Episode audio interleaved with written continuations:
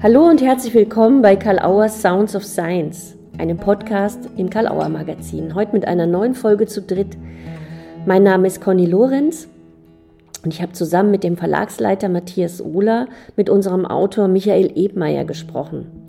Ebmeier ist Jahrgang 73 und lebt in Berlin. Der Schriftsteller und Übersetzer hat Romane wie Landungen, Plüsch oder Der Neuling veröffentlicht. Nun hat er im Karl Auer Verlag das Buch Non-Binär ist die Rettung geschrieben.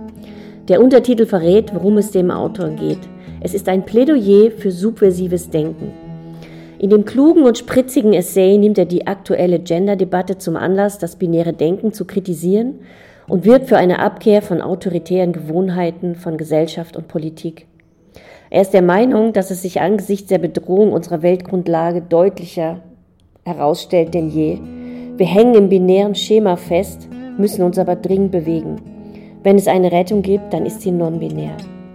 In unserem kurzweiligen Gespräch geht es um den konservativen Krawall, der entsteht, wenn sich Non-Binarität zu erkennen gibt oder gar etwas zu fordern wagt, um Quer- und Schwarz-Weiß-Denker, um den aufgeheizten Umgang beim Gendern oder eben nicht Gendern und dass hier etwas Humor manchmal helfen könnte. Wir sprechen über Feminismus und was durch oder trotz Alice Schwarzer daraus entstanden ist besuchen kurz die spröde Schwester des subversiven Denkens, die Systemtheorie, und kommen darüber zum Anarchismus. Ein alles in allem sehr erhellendes und unterhaltsames Gespräch. Viel Spaß damit. Ja, lieber Michael Ebmeier, liebe Conny Lorenz, herzlich willkommen zu unserem Dreiergespräch. Conny Lorenz, die Pressereferentin, Presseverantwortliche und für Öffentlichkeitsarbeit im Karl Auer Verlag. Michael Ebmeier, Schriftsteller, Autor, Übersetzer und Autor eines fulminanten Essays, über den wir heute sprechen werden. Aber zunächst mal hallo, liebe Conny. Hallo, ich freue mich. Und hallo, lieber Michael Ebmeier. Hallo, ich freue mich auch. Ja, wir sind Stimmen geklärt. Ich bin der Matthias Ohler. Ähm, ich starte mal und dann spielen wir uns die Bälle zu mit den Fragen und Antworten. Äh, ich möchte gleich aufs Buch kommen. Äh, Non-binär ist die Rettung, ein Plädoyer für subversives Denken. Mache eine kurze Pause, dass sich das jeder gut merken kann. Ist gerade erschienen in der Reihe Update Gesellschaft bei uns. Und da ist ein Zitat drin am Anfang: Das Non-Binäre verkündet selbst keine Herrschaft. Wenn es etwas verkündet, dann keine Herrschaft. Da denkt man gleich an Anarchie. Sie schockiert das nicht, Herr Ebmeier. Äh, Im Gegenteil, das A-Wort ist Ihnen eher sympathisch. Und Sie gewinnen ihm sehr positive Aussichten ab. Klammer auf, ganz persönlich, ist mir sehr sympathisch, Klammer zu. Aber wir kommen später zum Anarchismus noch. Sie sprechen von einem binären Reflex. Monströs erlebte Problemlagen würden diesen binären Reflex auslösen. Also müsste man sich erstmal fragen, oder erlauben wir uns zu fragen, was ist unter Binarität zu verstehen? Was macht sie so problematisch? Wo ist sie vielleicht sinnvoll? Wo gefährlich? Und was wäre dem gegenüber die Orientierung am Non-Binären? Naja, Binarität äh, bedeutet ja erstmal, es gibt zwei Möglichkeiten, die stehen zueinander in einem Verhältnis entweder oder. Mhm. Leben, Tod, Tag, Nacht, oben, unten, gut, böse, solche binären Gegensätze prägen ja nicht nur unser Denken, sondern eigentlich äh, auch unsere Wahrnehmung, unsere Art, uns in der Welt äh, zurechtzufinden, uns zu verorten in der Gesellschaft, in der wir leben. Das heißt, äh, es wäre jetzt meiner Ansicht nach auch abwegig zu sagen, es gibt diese Gegensätze nicht. Mhm. Vielmehr gibt es sie zu sehr. Denn dieses äh, Denken in binären Gegensätzen ist uns äh, so selbstverständlich geworden und das ist, ähm, dass es eine, ja, wie so ein, ein Schema ist, in dem wir uns immer, immer befinden, das binäre Schema. Mhm. Das ist daran problematisch. Das binäre Schema hat eine seltsame Tendenz dazu, sich immer zuzuspitzen auf eine bestimmte Dichotomie, eine bestimmte Art des Gegensatzes, und zwar die Dichotomie von Herrschaft und Unterordnung. Mhm. Geradezu zwanghaft führt binäres Denken dazu, dass die eine Seite die andere dominieren will, über die andere herrschen will. Das heißt, ähm, na gut, das kann man jetzt in dem, in dem Bereich, wo von binär und non-binär gerade viel die Rede ist, nämlich im, im Bereich Gender ja sehr klar verorten, dass dann das Patriarchat, also als, als äh, Konstruktion, als Apparat der männlichen Herrschaft über Frauen, fußt auf dieser strikten binären Unterscheidung Frau-Mann und eben dem Prinzip von Herrschaft und Unterwerfung. Und ähnlich kann man das dann natürlich zum Beispiel im Feld der Politik in, in, vieler, in vielen Varianten wieder antreffen, aber auch im, im Feld der sozialen Praxis, des Miteinanders, das wir so pflegen. Orientierung im Non-Binären, sagen Sie, das wäre, naja, vielleicht äh, anfangs gesagt, ähm, die Orientierung im Non-Binären kann kein Gegenstück sein zur Orientierung im Binären, denn sonst sind wir ja wieder äh, in einer Dichotomie drin. Dann haben wir das Binäre gegen das Non-Binäre. Es wäre wieder ein binärer Gegensatz und wir würden da zwar was Schönes reden, äh, wären aber weiterhin vom binären Schema umfangen. Das heißt, wenn wir eine Orientierung im Non-Binären suchen, dann müssen wir, denke ich, auch versuchen, am binären Schema vorbeizukommen. Das Non-Binäre lässt sich nicht als feste Größe betrachten. Es kann entweder, was jetzt, jetzt nicht entweder, ne, jetzt kein entweder oder, es kann in Erscheinung treten als ein Raum, der sich öffnet zwischen entweder und oder und der dann diese strikte Dichotomie verschwinden lässt. Es kann das vom binären Schema oder vom binären Denken verdrängte, verleugnete sein, dessen Anblick und sei ja noch so flüchtig äh, ein, eine Herrschaftsordnung als willkürlich entlarvt, also erkennen lässt, dass die, dass, äh, dieses Prinzip von Herrschaft ein, ein Willkürprinzip ist. Aber deswegen auch dieser, dieser Satz aus dem Buch, den Sie anfangs zitiert haben, das Non-Binäre selbst verkündet keine Herrschaft. Wenn es etwas verkündet, dann eben keine Herrschaft. Insofern ist es ein anderer Weg zu denken als der Weg des binären Schemas, der eben immer oder so gut wie immer auf, ein, äh, auf, auf eine Dichotomie von Herrschaft und Unterordnung hinausläuft. Das heißt, mein Ansatz, jetzt dieses Buch zu schreiben, wäre der Vorschlag, non-binäre Denkweisen auszuprobieren als eine, einen Weg von diesem Prinzip Herrschaft wegzukommen. Hm. Hm. Hm. Okay. Wir steigen mal ein in einen Artikel, der von Ihnen vor kurzem erschienen ist in der Zeitschrift Die Republik. Das ist ein Online-Magazin aus der Schweiz. Der Beitrag hatte den Titel Mehr Grauzone. Er wurde viel beachtet und es gab rund 150 Kommentare dazu. Darin ging es von sachlich bis wirklich ziemlich hoch her. Ähm, der Umgang, ja sogar schon der Begriff des Non-Binären sorgt dort für wirklich heftige Diskussionen. Es scheint also zu stimmen, was Sie in dem Artikel lakonisch feststellen, wo sich das Non-Binäre zu erkennen gibt oder gar etwas zu fordern wagt, kann jederzeit konservativer Krawall ausbrechen. Hm. Haben Sie die Kommentare eigentlich gelesen? ja, ich habe die gelesen. Ich fand die auch ähm, sehr also ich war sehr beeindruckt von diesem Forum bei der Republik, weil natürlich wird da kontrovers diskutiert und natürlich äh, ereifern sich die Leute zum Teil auch, aber doch insgesamt in einem sehr höflichen und, und respektvollen, respektvollen Ton. Da können sich viele andere Foren äh, oder könnten sich oder sollten sich ein Beispiel dran nehmen. Das heißt, da war ich wirklich sehr angenehm überrascht. Äh, aber wo sie, den, wo sie diesen Begriff konservativer Krawall äh, erwähnen, der ist nicht von mir, den zitiere ich von der äh, Publizistin Liane Bednarz, die selbst aus dem liberal-konservativen Spektrum kommt, aber wie viele Konservative heute entsetzt ist davon, welchen seltsam krawalligen und das heißt eben immer auch, wir sind ja im binären Schema unterwegs, stark polarisierenden Weg äh, konservative oder sich als konservativ begreifende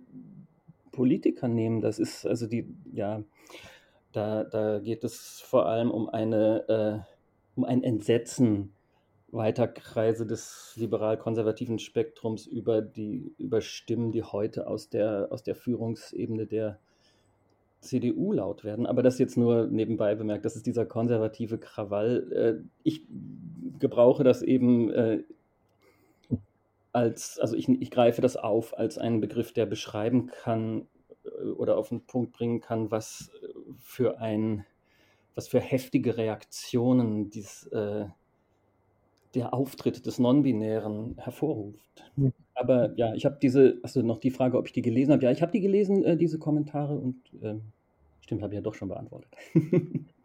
Aber Sie haben sich nicht dazu geäußert.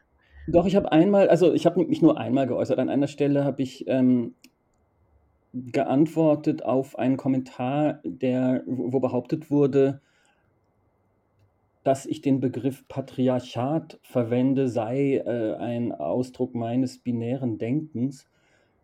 Und darauf habe ich geantwortet, dass Patriarchat meiner Erfahrung nach keine binäre Kategorie ist, sonst gäbe es ja ein Gegenstück in Gestalt eines Matriarchats oder was auch immer. Das wird zwar vielleicht mal behauptet oder ersehnt, aber wir haben es nicht vorliegen. Hingegen ist das Patriarchat eigentlich ja ein Inbegriff des binären Denkens, weil es eben fußt auf dieser, Untersch dieser strikten Unterscheidung männlich-weiblich und der, äh, de dem Anspruch, das Männliche solle über das Weibliche herrschen. Mhm. Mhm. Aber sonst habe ich da, ich dachte, die, die unterhalten sich zum Teil auch miteinander und ich hätte das auch etwas äh, aufdringlich von mir gefunden, wenn ich mich da jetzt noch in die Diskussion eingeschaltet hätte. Wenn noch was, ich mich irgendwo noch mal sehr persönlich hätte angesprochen gefühlt, dann dann hätte ich auch noch mal was gesagt. Aber sonst finde ich, soll man dem Forum auch seinen Weg lassen. Mhm. Wir bleiben noch ein bisschen bei dem Artikel, weil es einfach ähm, amüsant war, da ein bisschen rumzustöbern. Ähm, ein Kommentator oder eine Kommentatorin, ähm, das lässt sich nicht feststellen, äußert sich dort über das Schwarz-Weiß-Denken, ähm, was natürlich äh, primär von sich selbst genommen schon äh, ähm, binär ist. Ähm, die Rede ist hier von den guten Linken, die bösen Rechten, die guten Woken, die bösen Traditionalisten, die guten Demonstranten, die schlimme Polizei, die guten Arbeitnehmer, die schlimmen Wirtschaftsbosse. Für manche scheint die Welt offensichtlich recht einfach gestrickt zu sein. Ähm, wo holt man den Menschen ab, die tatsächlich in solchen Kategorien denken? Was denken Sie, könnte man den Leuten sagen? Das sind ja alles binäre Kategorien und in solchen zu denken oder in solchen uns die Welt zu ordnen, sind wir einfach gewohnt. Der Anspruch meines Essays ist auch nicht zu sagen, nee, wir können das jetzt einfach über Bord werfen, sondern Stichwort Schwarz-Weiß, deswegen heißt der, der Artikel dann ja auch mehr Grauzone.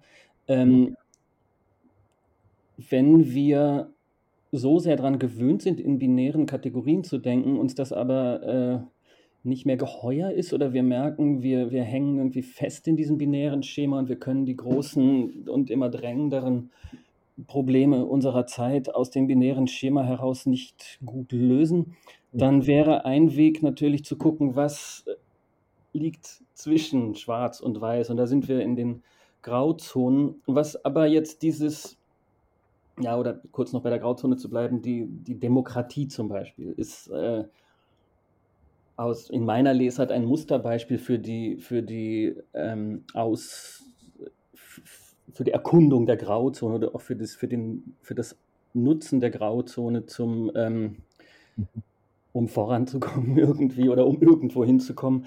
Denn die Demokratie ist ja ein eine politische Idee, die sich nicht von dem Prinzip Herrschaft verabschiedet, aber immerhin dieses Prinzip versucht in ein pluralistisches Prinzip zu verwandeln. Also nicht mehr nur, äh,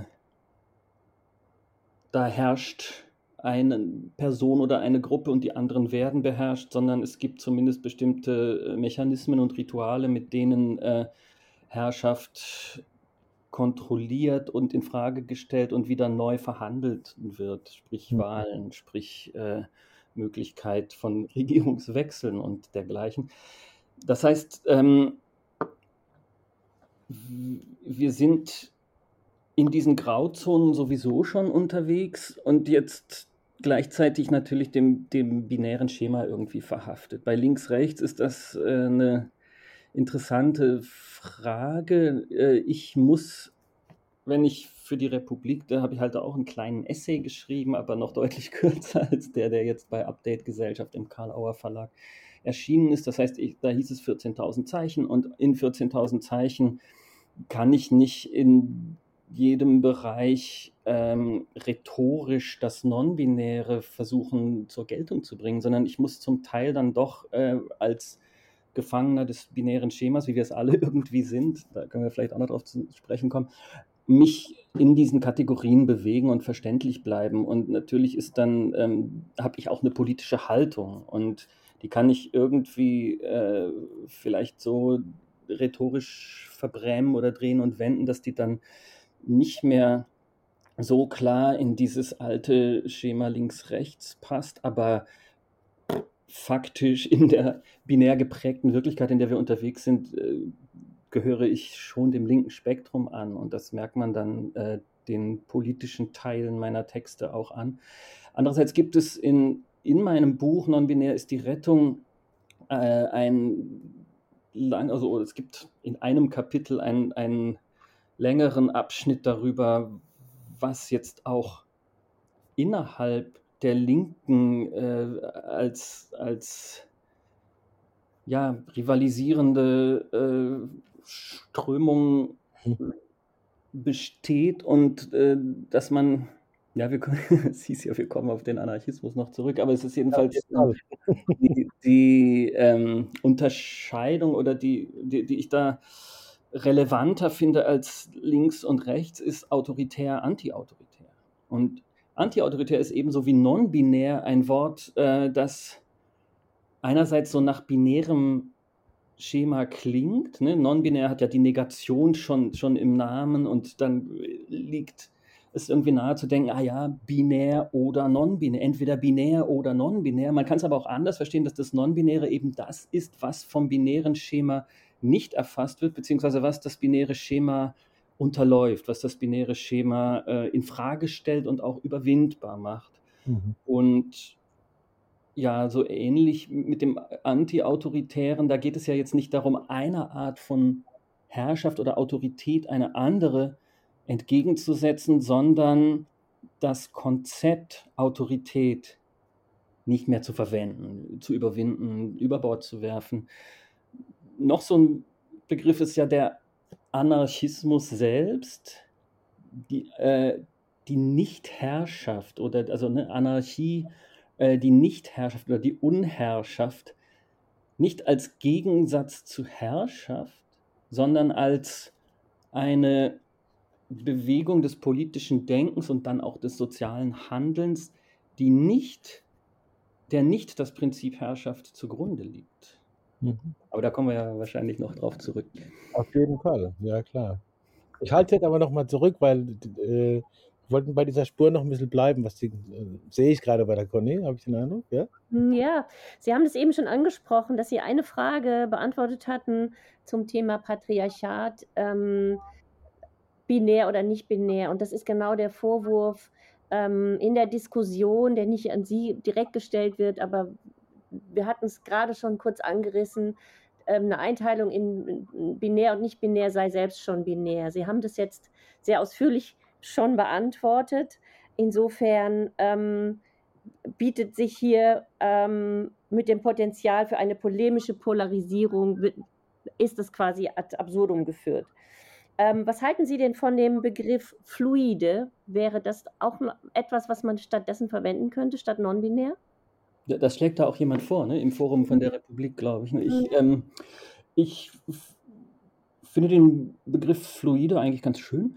Mhm. Er wird ja auch oft im Zusammenhang mit, mit so non-binären Überlegungen verwendet, auch, äh, also überhaupt so, so wässrige äh, Sprachbilder, zum Beispiel Thomas Meinecke, der seine ähm, seine Vorschläge für eine, für eine Poetik des Nicht-Binären äh, unter den Titel Ozeanisch Schreiben gestellt hat. Ja. Diese Wassermetaphern sind immer verlockend, um über das Non-Binäre zu sprechen, weil ja Wasser keine Balken hat oder also weil es auch, weil es eben fließt, weil es ähm, sich nicht fassen lässt.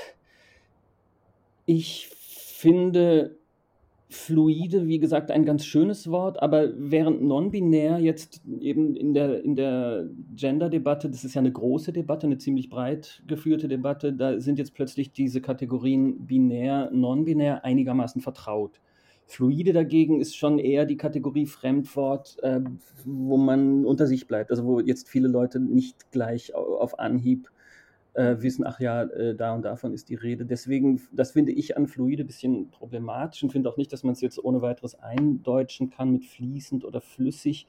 Deswegen, also das, es würde auch, ja, um es auch nochmal noch mal klarer zu machen, nicht jede Person, die im Bereich Geschlechtsidentität sich als non-binär definiert, würde ihre Geschlechtsidentität auch als fluide bezeichnen. Das ist nicht ganz äh, die gleiche äh, Art von Wort auch.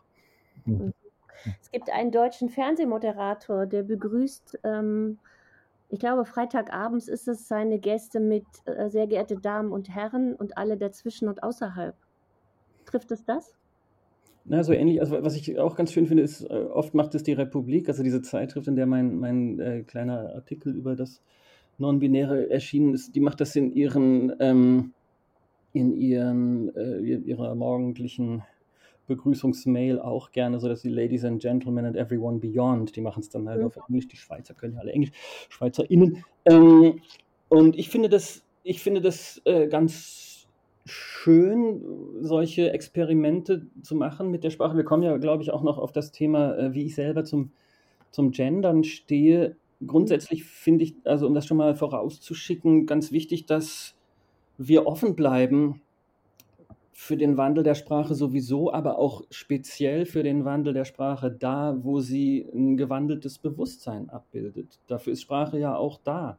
Mhm. Und ähm, wir sollten uns weder dagegen sperren, dass Sprache sich verändert, noch äh, sollten wir dann immer sagen, ja, das wird alles viel zu kompliziert oder was auch immer. Das ruckelt sich schon ein und da gibt es auch äh, andere Fälle, in denen Sprache schon, schon tiefgreifende Veränderungen oder, oder Wandel im, im Denken und im im Weltwissen und im kollektiven Bewusstsein äh, mitgemacht hat und auch widerspiegelt. Das wird mhm. beim Gendern, glaube ich, auch eine ganz andere Normalität bald schon haben. Merken wir übrigens auch bei den, bei den jungen Menschen, die jetzt in eine ganz andere Selbstverständlichkeit der gendersensiblen Sprache hineinwachsen, als wir das erlebt haben. Ich würde mir gerne erlauben, die, die ausgespielte Karte jetzt doch aufzunehmen mit der, mit der Gender-Geschichte. Und wir können dann auch nochmal auf so Kommentare zurückkommen. Ist, also non-binär ist die Rettung ist ja kein Essay zur Genderfrage oder zur Gender-Debatte, aber offenbar eignet sich das, um zu verdeutlichen, worum es geht. Und es zieht sich auch so da und dort wirklich durchs Buch durch. Also inwiefern eignet sich die Gender-Debatte, Sie haben es ja schon angedeutet, für das, was, was man als Ihr Anliegen bezeichnen könnte? Und wie stehen Sie eigentlich selber zum Thema Gender und Gendern? Na, für mich ist die Gender-Debatte schon der Leitfaden in, in diesem Essay. Es ist, äh, der Essay selbst beansprucht jetzt nicht einen Beitrag zur Gender-Debatte zu sein, da fühle ich mich auch nicht wirklich kompetent. Aber ähm, die Gender-Debatte tut etwas, von dem ich finde, das könnte ein Modell sein für viele andere Debatten auch, und zwar äh, in diversen Bereichen der Gesellschaft und der Politik und des menschlichen Miteinanders überhaupt. Nämlich die Gender-Debatte bringt das Non-Binäre zur Geltung. Die Gender-Bewegung oder auch die Trans-Bewegung hm, tut etwas, Judith Butler in ihrem legendären oder auch berühmt-berüchtigten Buch Gender Trouble hat äh, davon gesprochen, die Binarität der Geschlechter in Verwirrung zu bringen. Und hat ein, sie hat eine viel, wie, wie hat sie es gesagt, eine Vervielfältigung der kulturellen Konfigurationen von Geschlecht und Geschlechtsidentität. Das hat sie vorgeschlagen, hat sie eingefordert und diese ähm, Denkbewegung, dass es nicht mehr nur das eine oder das andere gibt, in dem Fall weiblich oder männlich, sondern eine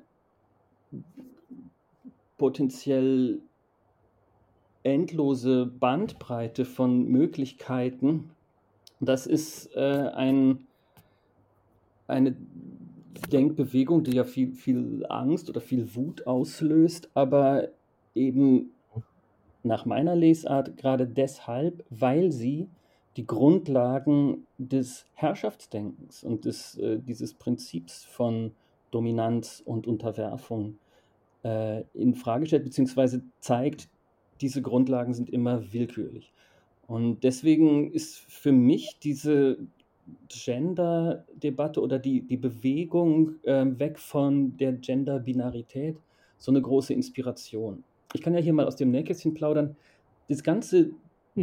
Büchlein, Non-Binär ist die Rettung, ähm, basiert eigentlich auf einem Facebook-Post, den ich vor ziemlich genau einem Jahr mal rausgehauen habe. Damals äh, war ich mal wieder genervt davon, wie mürrisch und äh, vorhersehbar gegen das Gendern rumpolemisiert wurde und gezetert wurde über den Verlust von Übersichtlichkeit und so weiter. Ähm, und ich dachte, jetzt polemisiere ich auch mal ein bisschen zurück, aber in die andere Richtung. Der Post hieß damals auch schon, nicht binär ist die Rettung und ähm, war sozusagen die Keimzelle für das, was ich in dem Buch versuche äh, auszuargumentieren oder, oder halt ein bisschen ähm, ausführlicher darzulegen, nämlich diese Idee, dass die Gender-Debatte etwas macht, was ein Modell sein könnte für viele Bereiche unseres äh, sozialen, politischen äh, Miteinanders und auch äh, unseres Verhältnisses zu dem Planeten, den wir gerade zugrunde richten.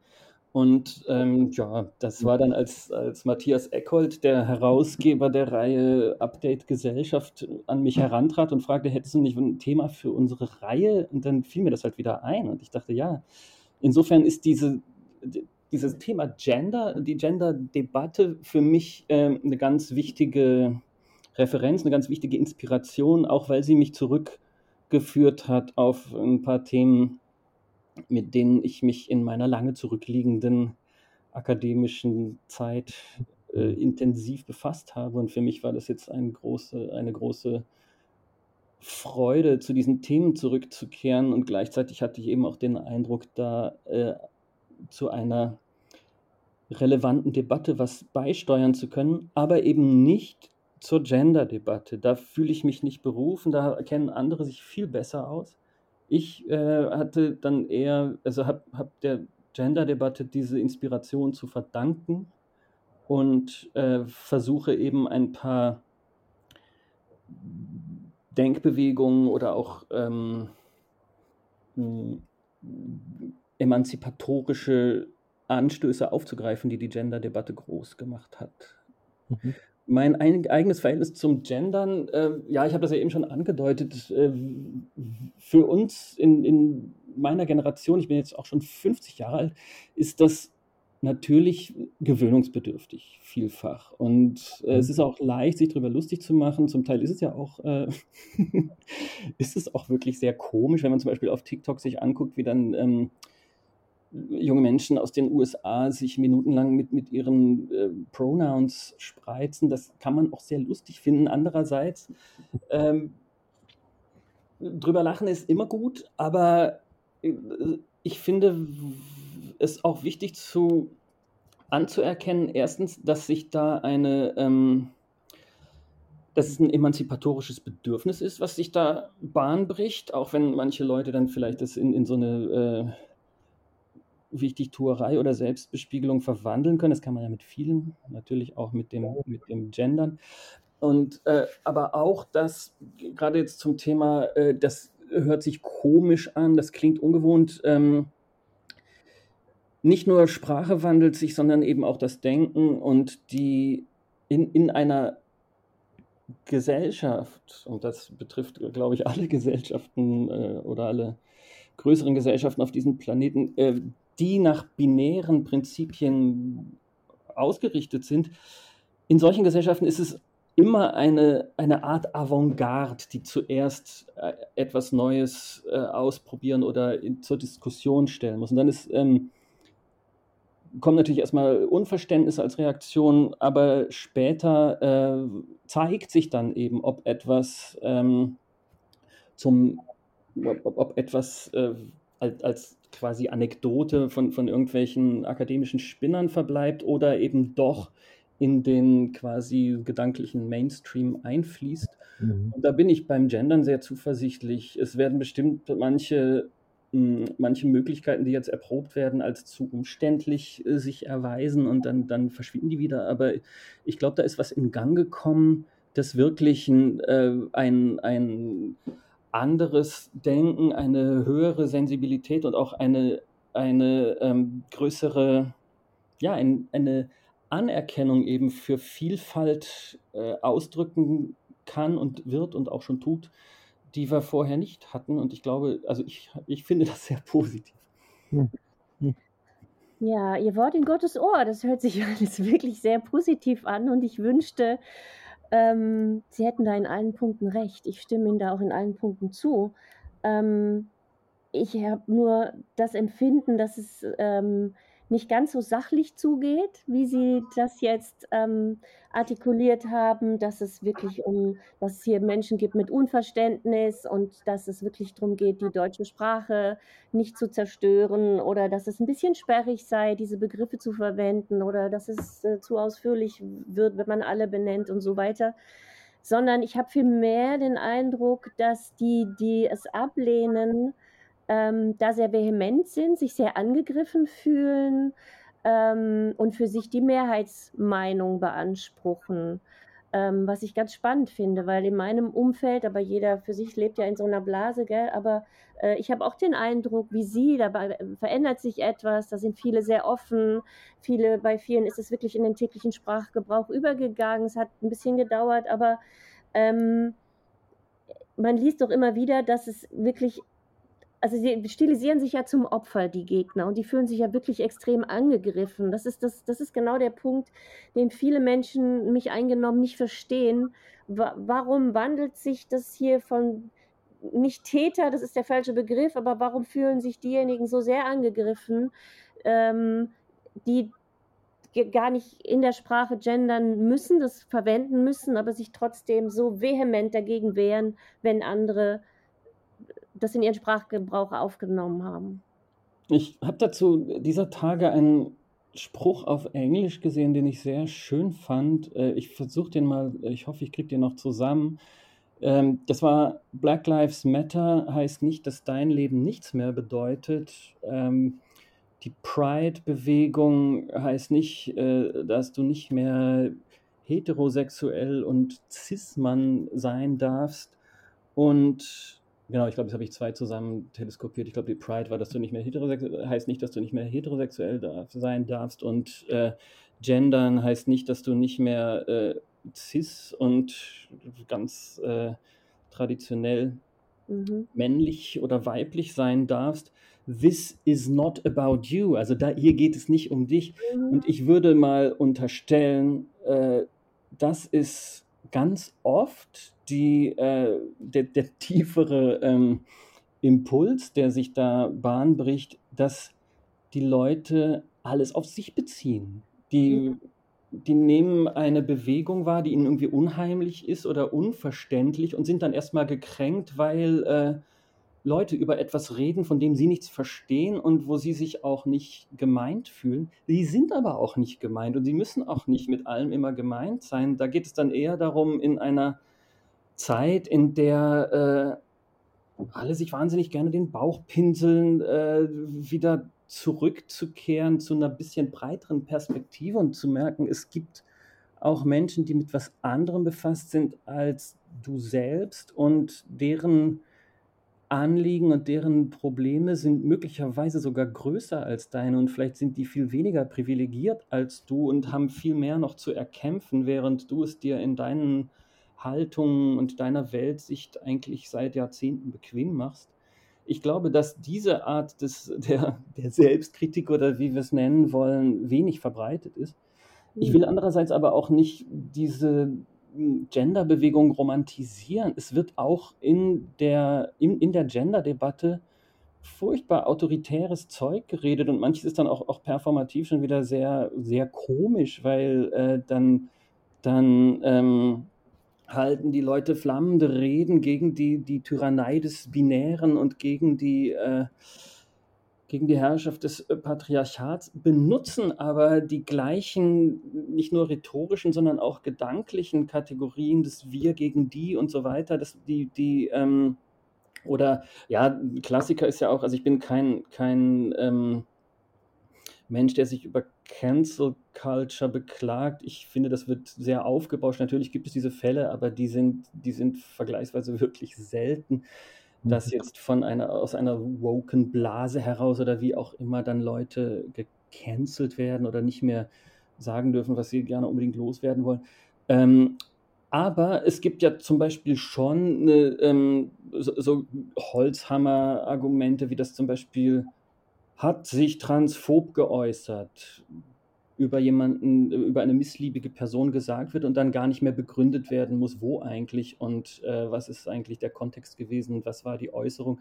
Mhm. Ist mir jetzt noch nicht passiert, aber ich kenne Menschen, denen es passiert ist und von denen ich weiß, dass sie das nicht äh, verdient haben. Insofern dieses, ähm, der, der Reflex, wir haben ja am Anfang von, von binären Reflexen, dieses, der klassische binäre Reflex ist eben wir gegen die, der ist äh, jetzt auch nicht, also von dem sind, sind wir nicht gefeit, wenn wir im Bereich Gender uns äh, sehr progressiv verhalten oder, oder, oder, uns für sehr progressiv halten. Das mhm. kann trotzdem passieren. Deswegen ist auch, also das, das ist auch ein, also eine Herausforderung gewesen, als ich das Büchlein geschrieben habe und es steht auch irgendwo mal drin, vielleicht nicht, nicht groß genug, äh, dass wir immer ähm, wir sind schon sehr befangen in diesem binären Schema, auch wenn wir was anderes wollen und wenn wir das in Frage stellen wollen. Hm. Es gibt ähm, ja dieses äh, schöne Zitat von Jacques Derrida, der sich, äh, der, der, der, große Philosoph der Dekonstruktion, mhm. der sich, ähm, der, es gibt diesen, diesen Stoßseufzer von ihm, wir kommen aus dem metaphysischen Denken nicht raus. Wir können äh, keinen destruktiven Satz bilden, der sich nicht äh, schon, ich kann es jetzt nur, nur paraphrasieren, der sich nicht schon in seiner Form und seiner, seiner Lexik, seiner Syntax und den Voraussetzungen, die er mitbringt, genau dem anpasst, was er eigentlich, äh, ja. was er eigentlich zerstören will oder was er, was er eigentlich ad absurdum führen will. Das heißt, das ist ähm, sowieso eine, eine sehr komplexe Wirklichkeit, in der wir uns, in der wir herumschwimmen, um wieder zur Wassermetaphorik zu kommen. Wir kommen aus dem binären Schema nicht einfach raus, indem wir sagen, ja, wir finden das aber nicht so gut. Ähm, umso wichtiger ist es zu versuchen, auch den, den eigenen mehr oder weniger kategorischen Äußerungen gegenüber misstrauisch zu bleiben und in dem Fall ja, in, in der Hinsicht steht mein Buch dann vielleicht sogar ein bisschen quer zu einigen Spielarten der Gender-Debatte, nämlich immer da, wo die selbst autoritäre Züge annimmt oder eben sich festhält an, an so identitären Kategorien. Das ist mhm. auch nochmal ein hm. Problem, wo ich möglicherweise auch mit, dem, mit den Haltungen, die ich in dem Buch vertrete, Ärger kriegen könnte mit bestimmten Teilen des, des äh, Gender-Aktivismus. Mhm. Mhm. Wir können nicht über Ihr Buch sprechen und wir können nicht über Gendern sprechen, ohne zum Thema Feminismus zu kommen. Ähm, Sie haben das Buch ähm, von Judith Butler, äh, Gender Trouble, schon angesprochen. Es ist 90 erschienen und nicht erst seitdem ist der Feminismus in einer tiefen Krise. Ähm, das Buch hatte großen Einfluss auf die feministische Philosophie und auf die Geschlechterforschung. Sie hatten es angesprochen. Es sorgt für eine Spaltung in der Bewegung. Die dort proklamierte Abkehr vom binären Schema wurde als Verrat am Projekt der Emanzipation gewertet, ja sogar als taktischer Fehler. Zusammengefasst TERF gegen Trans. Ähm, ich erläutere gerne TERF, trans-exkludierender radikaler Feminismus hm. gegen die Transbewegung. Ähm, da fällt mir ein, hat eigentlich Alice Schwarzer ihr Buch schon gelesen? Das glaube ich kaum. Ich weiß nicht, ob es. es wäre mir aber, aber eine Ehre, wenn Alice Schwarzer mein Buch lesen würde. Sie, ist, sie kommt ja auch zweimal drin vor und vielleicht nicht auf die schmeichelhafteste Weise, aber ich finde es einerseits sehr schade, dass Alice Schwarzer heute sich für diesen sogenannten TERF derart äh, zur Galionsfigur machen lässt und auch, auch wirklich, finde ich, nicht nur taktisch unkluge, sondern auch ähm, inhaltlich furchtbare Dinge über den Transaktivismus sagt. Gleichzeitig darf man darüber auch nicht vergessen, dass sie es war, vor fast 40 Jahren hat sie einen Text geschrieben, der hieß Brief an meine Schwestern, damals in der Emma veröffentlicht. Das war einer der ganz wichtigen transinklusiven Texte mhm. im deutschen Sprachraum, wo es damals schon, wo sie damals schon eine, eine noch ähm, überhaupt nicht große und, und gesellschaftlich so gut wie gar nicht wahrgenommene Debatte aufgegriffen und darin sehr klar Stellung bezogen hat. Und da ging es darum, ähm, wir als Feministinnen müssen den Transfrauen helfen. Die sind äh, in einer furchtbaren, mehrfach äh, unterdrückten Lage und die haben unsere Solidarität verdient. Und ähnlich wie viele andere Positionen Alice Schwarzers, die äh, früher äh, eben dazu führten, dass sie eine, eine Ikone des deutschen Feminismus ist und dass die Bewegung ihr im deutschsprachigen Raum und wahrscheinlich auch darüber hinaus viel zu verdanken hat. Ähm, viele dieser Positionen sind halt jetzt äh, überdeckt worden von den Dingen, die sie sagt, über, über Trans- und Queer-Aktivismus, aber auch über Migration und über Probleme mit muslimischen Männern und dergleichen. Das ist zum Teil, finde ich, schade, aber ja, ähm, ich erwarte nicht, dass sie mein Buch liest. Es wäre mir aber eine große Freude. Mal gucken, ich was ja verschicken. Ja, genau. Und sei es an Kiepenheuer und Witsch, wo ihre Bücher erscheinen, die können das ja dann an sie weitergeben. Mit mir die Brücke mit dem Anarchismus-Thema noch zu kommen, weil ich glaube, da, da gibt es auch einen Zusammenhang. Also ich, ich habe mal äh, so eine These gehört, Anarchie sei zu verstehen als Ordnung ohne Herrschaft. Und eben gerade nicht als Chaos und Ordnungslosigkeit, wofür ja Anarchie häufig auch synonym verwendet wird. Was ist denn der nonbinäre Charakter anarchischer Organisationsformen? Und da komme ich zu der Verbindung auch mit diesem, mit dem, was die Conny vorhin angesprochen hat, mit dieser äh, Wiedereinführung des Binären im, im, im Feminismus. Ähm, äh, warum wirkt dieser, dieser non-binäre Charakter oder überhaupt die, die anarchischen Ideen so bedrohlich auf andere politische Fraktionen? Bei Fraktionen würde ich jetzt gerne einen Sick hinten dran machen und äh, löst bei denen den binären Reflex aus. Ja? Die haben ja auch die äh, anarchischen Lebensformen, die sich zu etablieren anschickten, äh, stets im Chaos gemacht. Sie haben es in Ihrem Buch erwähnt. Duruti in Spanien in den 30er Jahren, Machno in der Ukraine ab 1917. Was ist da los und was wird da missverstanden? Hm, ich glaube, da ist vor allem los, dass der Anarchismus von, von seiner, der, der Ausgangspunkt des Anarchismus ist ja, sich von dem Konzept Herrschaft, von dem Prinzip Herrschaft abzuwenden und Organisationsformen, Formen des Zusammenlebens, auch Formen der politischen ähm, Strukturen, also politische Strukturen zu bilden, die nicht auf dem Prinzip Herrschaft aufbauen. Weil aber das Prinzip Herrschaft Regierungsformen und gesellschaftliche Organisationsformen von der autoritären Linken bis zum Faschismus prägt in der einen oder anderen Weise, bildet sich dann auch leicht so eine, so eine Mega-Querfront, die eben von, äh, von der Marxischen Kirche, wie, wie Emma Goldman das so schön nannte, bis äh, zu den Nazis reichen kann und, und auch weite Teile des demokratischen Spektrums umfasst, die alle sagen, uh, Anarchismus, äh, das ist ja das Allerschlimmste, das ist ja Chaos, das ist ein Schreckgespenst, das ist äh, das Gegenteil von Zivilisation und so weiter und so fort. Das ist ähm, schon eine Art rituelle Verunglimpfung, die das äh, politische Denken das sich äh, als anarchistisch versteht, gar nicht verdient hat. Denn mhm. äh, eigentlich sind diese Ansätze ja sehr, sehr konstruktiv gewesen, sehr, ähm, ja, so wie Sie es eben, eben zitiert haben, eine, ähm, eine Ordnung ohne Herrschaft. Es geht gar nicht um das Chaos, es geht gar nicht um die Unordnung. Wenn man statt Anarchismus zum Beispiel immer sagen würde, gegenseitige Hilfe. Das ist ja ein berühmter anarchistischer Buchtitel von, von Piotr Kropotkin oder Peter ja. Kropotkin, wie er hier auch oft mhm. genannt wird. Sein, ähm, glaube ich, bis heute bekanntestes Werk, gegenseitige Hilfe in der Tier- und Menschenwelt.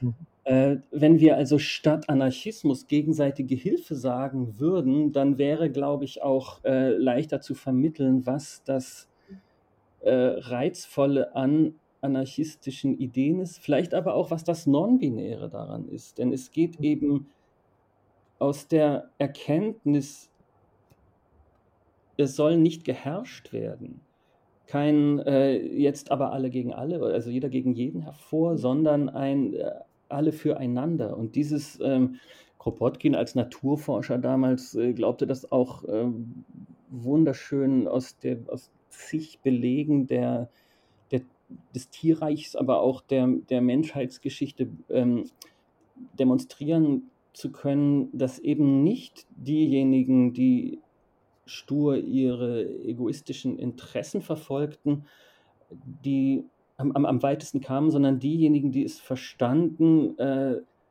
sich zusammenzuschließen, sich zu organisieren. Und äh, Kropotkin sagt ja auch, dass Darwin in der Hinsicht immer missverstanden wird, dass Survival of the Fittest eben nicht heißt, der, die Stärksten überleben, sondern es überleben die, die sich den Anforderungen ihres Umfeldes, ihrer, ihrer äh, Lebenswelt am besten anpassen können. Und ja, diese.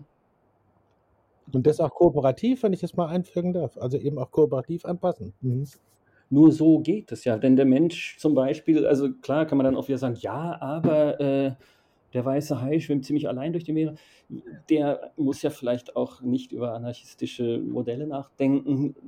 Menschen aber sind ja im Vergleich doch recht, äh, recht schwache Tiere und äh, konnten immer nur was reißen, wenn sie sich zusammengeschlossen haben. Und ja, die Idee des Anarchismus ist eben, diese Zusammenschlüsse zu ermöglichen und dabei der, diesem von diesem Irrweg abzukommen, dass es Chefs geben muss oder dass es, äh, dass es eine ähm, Autorität gebe, die nicht in der Praxis begründet ist. Wenn jemand Erfahrung im Brückenbau hat, dann hat diese Person natürlich in dem Moment, wo eine Brücke gebaut wird, die Autorität, aber die ist eben in der Erfahrung begründet und nicht, weil sie ähm, aus einer aus, aus, einer, aus einer besonders edlen Familie ist oder sowas. Und diese, ähm, diese Gedanken, das, das wirkt oft heute so befremdlich, weil wir uns so gewöhnt haben an, an, an das hierarchische und hierarchisierende Denken. Aber wenn man die Schriften der anarchistischen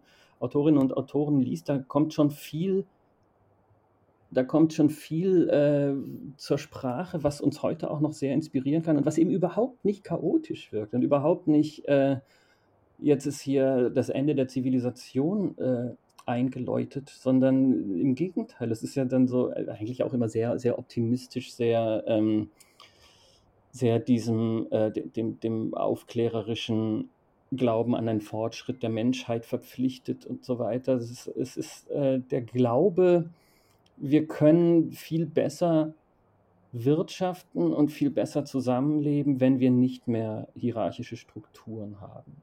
Und mhm. das ist das kann schon sehr inspirierend sein. Lustig finde ich eben auch das mit der, also um nochmal zu diesem, diesem Links-Rechts zurückzukommen, ähm, ich habe ja eben schon mal Emma Goldman zitiert, die immer gerne von der Marxischen Kirche sprach. Und das ist eben der Unterschied innerhalb der Linken, wenn wir zwei, wenn wir da wieder die, die beliebte Dichotomie, die beliebte binäre Unterscheidung zwischen Marxismus und Anarchismus kurz ankratzen, dann war eben der Marxismus immer eine, ähm, naja, wie Engels es so, so berühmterweise formuliert hat, sie, er und Marx hätten die Hegelsche Dialektik vom Kopf auf die Füße gestellt, aber eben, ne, das heißt ja nur den Spieß umgedreht. Und es geht dem Marxismus nicht darum, das Prinzip Herrschaft über Bord zu werfen, sondern das andere herrschen. Und äh, zwar wird auch in der marxistischen Rhetorik manchmal von, von Herrschaftslosigkeit gesprochen, das geht aber nie über so ein, so ein dahingenuscheltes Glaubensbekenntnis hinaus. Es, äh, praktisch geht es ja, die sprechen dann von der Diktatur des Proletariats, was eine, ein, ein derart eklatanter Widerspruch in sich ist, dass man äh, dann die, die praktische Umsetzung Diktatur der Partei eigentlich schon fast kommen sieht, wenn man das hört mit Diktatur des Proletariats. Ähm, und interessanterweise hat, hat auch Marx schon 1869 an Engels geschrieben über den damals äh, sehr prominenten und sehr einflussreichen Anarchisten Michail Bakunin. Ähm, er soll sich in Acht nehmen, sonst wird er offiziell exkommuniziert. Das heißt, dieses religiöse Vokabular war in der Marxischen Kirche äh, schon von Anfang an gang und gäbe. Und Bakunin wiederum hat über Marx gesagt, von Kopf bis Fuß ein Autoritärer. Und da sind wir wieder bei dieser Unterscheidung zwischen Autoritären und Anti-Autoritären. Und die gibt es eben auch innerhalb des linken Spektrums. Und das ist der Grund, warum der Anarchismus solche Aggressionen hervorruft, weil er eben konsequent anti-autoritär ist, zumindest in seiner Theorie, in der praktischen Umsetzung dann vielleicht auch nicht immer, aber wie gesagt, wir hängen ziemlich fest im binären Schema, können aber uns zumindest inspirieren lassen von diesen, von diesen Vorschlägen der anarchistischen Denkerinnen und Denker. Mhm. Okay. Und zum Teil eben auch von der Praxis. Also wenn wir gucken, Sie haben ja eben Duruti und die, das ähm, Katalonien in der, im ersten Jahr des Spanischen Bürgerkriegs erwähnt oder dann auch die, die Machnovtschina in der ähm, Ukraine 1917 bis 1921. Die beiden bisher einzigen Fälle, wo zumindest über mehrere Jahre eine ähm, anarchistische Ordnung, ich sage es jetzt auch, eine Ordnung äh, in einem größeren Gebiet praktiziert wurde und in beiden Fällen eben nicht in sich zusammengebrochen ist, sondern nur durch massive Gewalt von außen äh, beendet werden konnte. Und ähm, das heißt, es gibt Ansätze, Anarchismus zu verwirklichen. Sie sind eben nur von, von einer sehr breiten, äh, einem sehr breiten Bündnis äh, autoritärer Kräfte immer bekämpft worden. Und deswegen führt der Anarchismus auch so ein komisches Dasein heute. Es ist fast ja so ein Unwort geworden.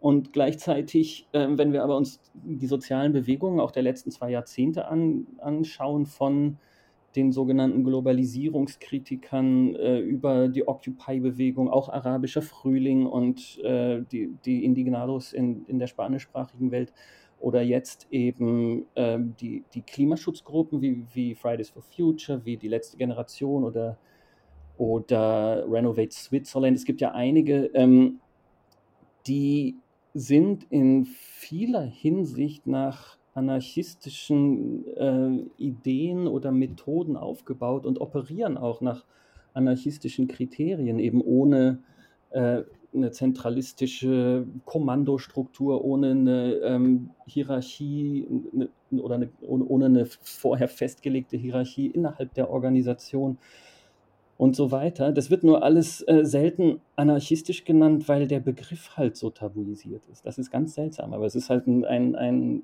Tabu, hinter dem recht klar identifizierbare Interessen stehen. Ja, genauso wie Gender ein Unwort geworden ist, ja? Gender Gaga. Ja. Genannt Gaga, ich finde ich find Gender Gaga ein wunderbares Wort. Ich verwende das. Aber ich, aber ich verwende es natürlich nicht so, wie es äh, die Rechte verwendet. Ich finde, wir brauchen viel mehr Gender-Gaga, um das äh, verklemmte Anti-Gender-Gepolter zu kontern. Mhm. Mhm. Dann verwenden sie das auf eine ganz andere Art und Weise. Mhm. Aber die, äh, die Häme und die Wut, die jetzt dem Anarchismus oder dem, den jungen Menschen, die Sie vorhin erwähnt haben, die, die ganz selbstverständlich gendern, entgegenprasselt, das ist ja äh, miteinander auch ganz gut vergleichbar, finde ich. Das ist ja ein ähnlicher Hass, der da entgegenschwappt, mhm. wenn man da was aufweichen will, wenn man mit neuen Ideen um die Ecke kommt, wenn man was verändern möchte. Ich glaube, es ist, also wenn, wenn, wenn wir das auf einen Punkt bringen wollen, würde ich vorschlagen, es ist immer die, ähm, die Angst, die Panik, die Wut, der Hass auf ähm, Ansätze das Prinzip Herrschaft in Frage zu stellen, mhm. das Prinzip von Herrschaft und Unterwerfung zu überwinden. Das mhm. passiert mit dem Genderaktivismus, das passiert mit dem Anarchismus und das passiert auch, das ist jetzt dann das dritte Thema in meinem Buch, mit der, mit der Dekonstruktion als philosophische Strömung, die dann verunglimpft wurde als, mhm. als Taschenspielertricks und als äh, weltfremde, äh, dekadente Spielerei und die sagen, alles ist nur Text, hahaha. Das äh, sind interessanterweise sehr parallele äh, Arten der Gegenreaktion, die, die, die diese äh, Bewegungen hervorrufen. Ja, das kann ich nur als, äh, ich komme auch aus der Philosophie und der Linguistik, kann ich nur jedem empfehlen, sich da wirklich reinzuknien in dem Essay. Es, es, es lohnt sich. Diese äh, vor 30, 40 Jahren noch äh, wirklich viel diskutierten äh, postmodernen und Dekonstruktionsgeschichten aller Derrida. Oder Sie nennen die äh, spröde Schwester-Systemtheorie, das hat mir besonders gut gefallen. Aber da kann man ja wirklich sich auch im Essay noch inspirieren lassen davon. Ich würde gerne noch ein Wort aufgreifen, kurz vor unserer klassischen Karl Auer Sounds of Science Frage, die Ihnen natürlich auch serviert werden muss. Ähm, Sie sprechen von der Festungsmentalität. Die Conny hat es vorhin schon angesprochen, sie auch, wir gegen die anderen, wie dann über diese Strukturen sich entwickeln. Äh, ich fand das eine interessante Metapher, Festungsmentalität, und da wird dann irgendwie definiert und eingebunkert. Wo ist das derzeit aktuell ganz besonders zu beobachten? Neben der Gendergeschichte vielleicht. Wo, kriegt, wo, wo kann man das noch sehen, wenn man diese Metapher anwendet auf das, was man wahrnimmt? Das Traurige finde ich eher, dass die Frage umgekehrt viel schwerer zu beantworten wäre. Wo ist es gerade nicht zu beobachten? Wir haben ja in den letzten Jahren eine, eine ausgeprägte Tendenz zu so einfachen Wir gegen die Geschichten wieder in der Politik. Äh, wir haben auch in vermeintlich gefestigten demokratischen Systemen plötzlich äh, Leute, die mit einer mit, mit so einer extrem polarisierenden äh, Rhetorik äh, auch oft jenseits äh, jeglicher Fakten oder, oder irgendwie ähm, diskutablen Sichtweisen ähm, große Erfolge haben. Also von, von Trump über Bolsonaro, gut, die werden dann vielleicht auch wieder abgewählt, weil die sich auch relativ schnell entzaubern, solange sie es nicht schaffen, äh, demokratische Strukturen komplett äh, zu zerlegen.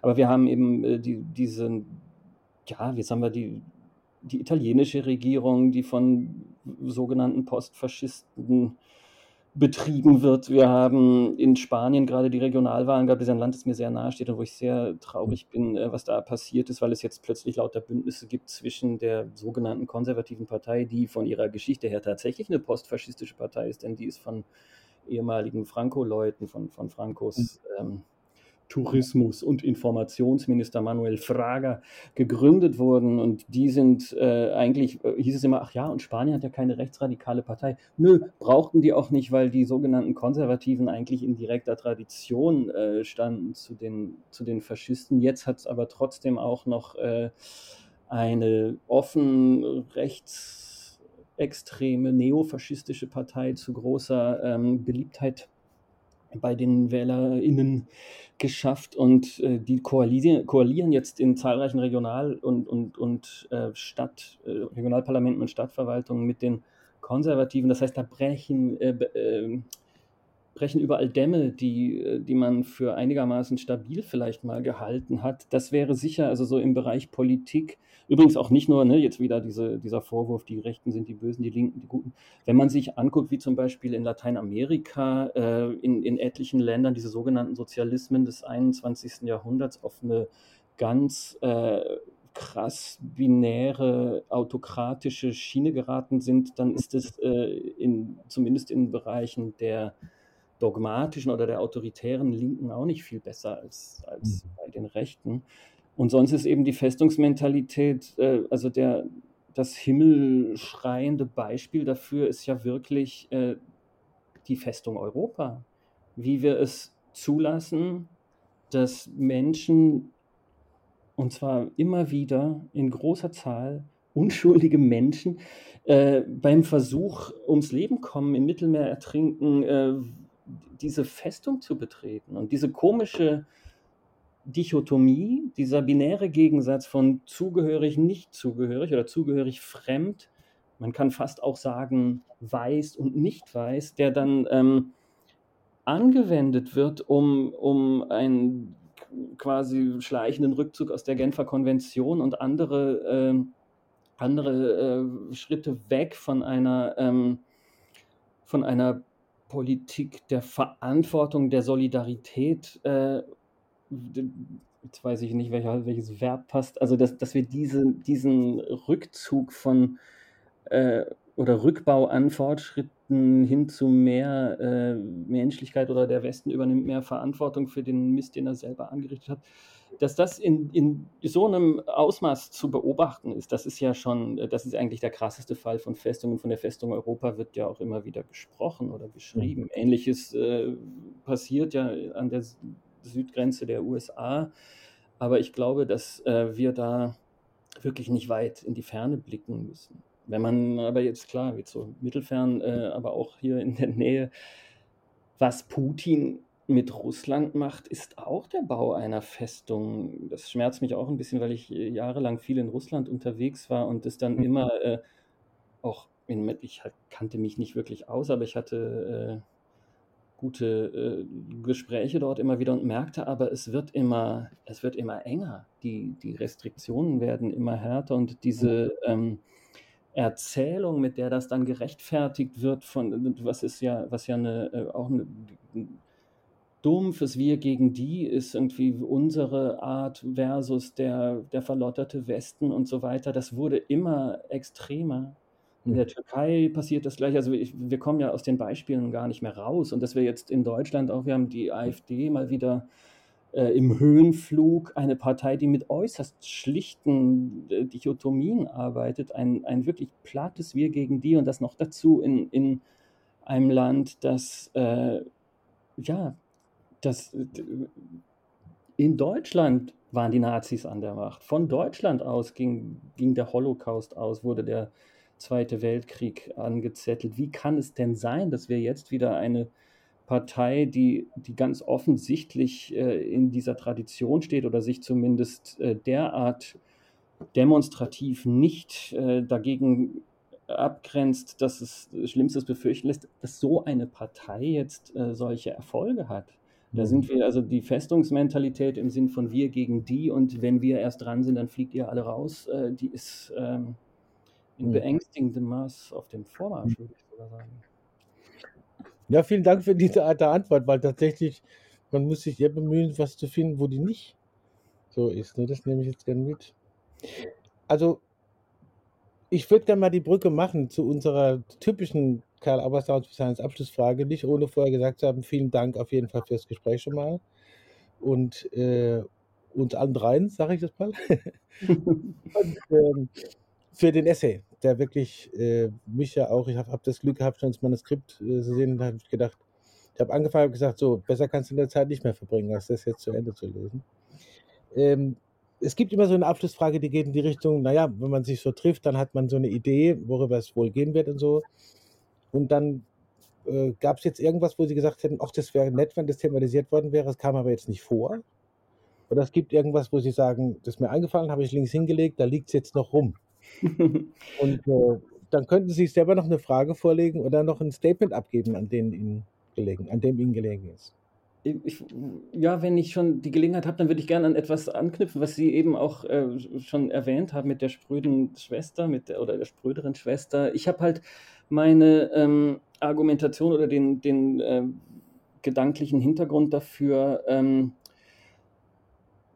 aus der Dekonstruktion genommen und aus dem Anarchismus. Also die, ne, was jetzt die, mhm. die, epistemologische oder philosophische Grundlage angeht, da kenne ich mich halt ein bisschen mit Dekonstruktion aus und was politische Theorie angeht, äh, finde ich den Anarchismus nach wie vor äh, zu Unrecht verkannt und etwas, was sehr produktiv sein könnte für unsere Zeit heute, gerade um uns gegen diese, dieses Um sich greifen der Festungsmentalitäten äh, zu wehren.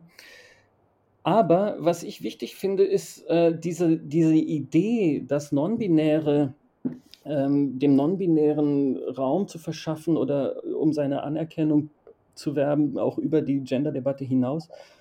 Diese Idee könnte man auch genauso gut, glaube ich, äh, auf andere Weise gedanklich rechtfertigen. Ich meine, es ist ein, mein, mein, mein Buch ist ein Essay, der hat, wenn, wenn jetzt jemand mit strenger äh, akademisch-philosophischer Methodik da rangeht, dann wird er sicher viele viele ähm, Stellen finden, an denen das, äh, an denen man es auch auseinandernehmen kann. Aber es soll ja auch nur so ein, ein äh, eine Art äh, Ausflug sein in diese non-binären Gefilde. Und ich glaube, man könnte diesen Ausflug auch von anderen Punkten aus starten. Zum Beispiel hat mir auf Twitter äh, jemand, hat, hat mich jemand gefragt, äh, kommt denn auch Gotthard Günther vor?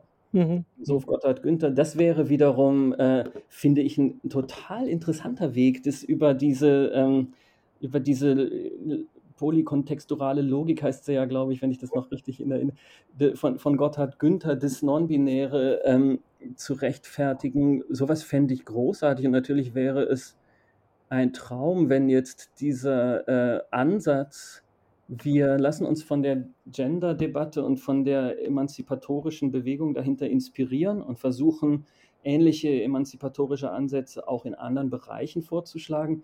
Wenn das aufgegriffen würde und wenn das auch von, aus, aus anderen äh, theoretischen Hintergründen ähm, argumentiert würde, das fände ich natürlich wunderbar.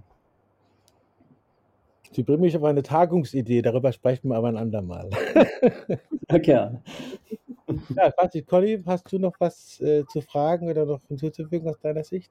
Ich ähm, möchte abschließend sagen, dass ich das Buch auch mit großer Freude gelesen habe, nicht gleich verschlungen. Es ist ganz bunt bei mir, weil ich verschiedene Themenbereiche für mich mit Textmarker, wie man das manchmal so macht, mit dem Stift in der Hand lesen. Und ähm, mittlerweile das Buch ist äh, sehr bunt, weil wirklich so viele Sätze so großartig waren, die ich ähm, mitnehmen wollte in meinen Alltag ähm, und äh, um sie in Diskussionen, die man manchmal gerne, manchmal weniger gerne mit Menschen führt, die dem binären Denken sehr verhaftet sind, ähm, dann gerne entgegenschmettern möchte. Und da greife ich dann gerne auf Ihre Worte zurück. Ähm, und dafür möchte ich mich bedanken und auch für das Gespräch. Es hat mir große Freude gemacht und war sehr erhellend und ähm, wünsche dem Buch alles, alles Gute und Ihnen auch.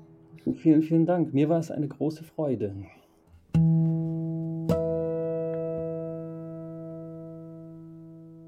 Michael Ebmeier bei Calabar Sounds of Science mit Conny Lorenz und Matthias Ohler.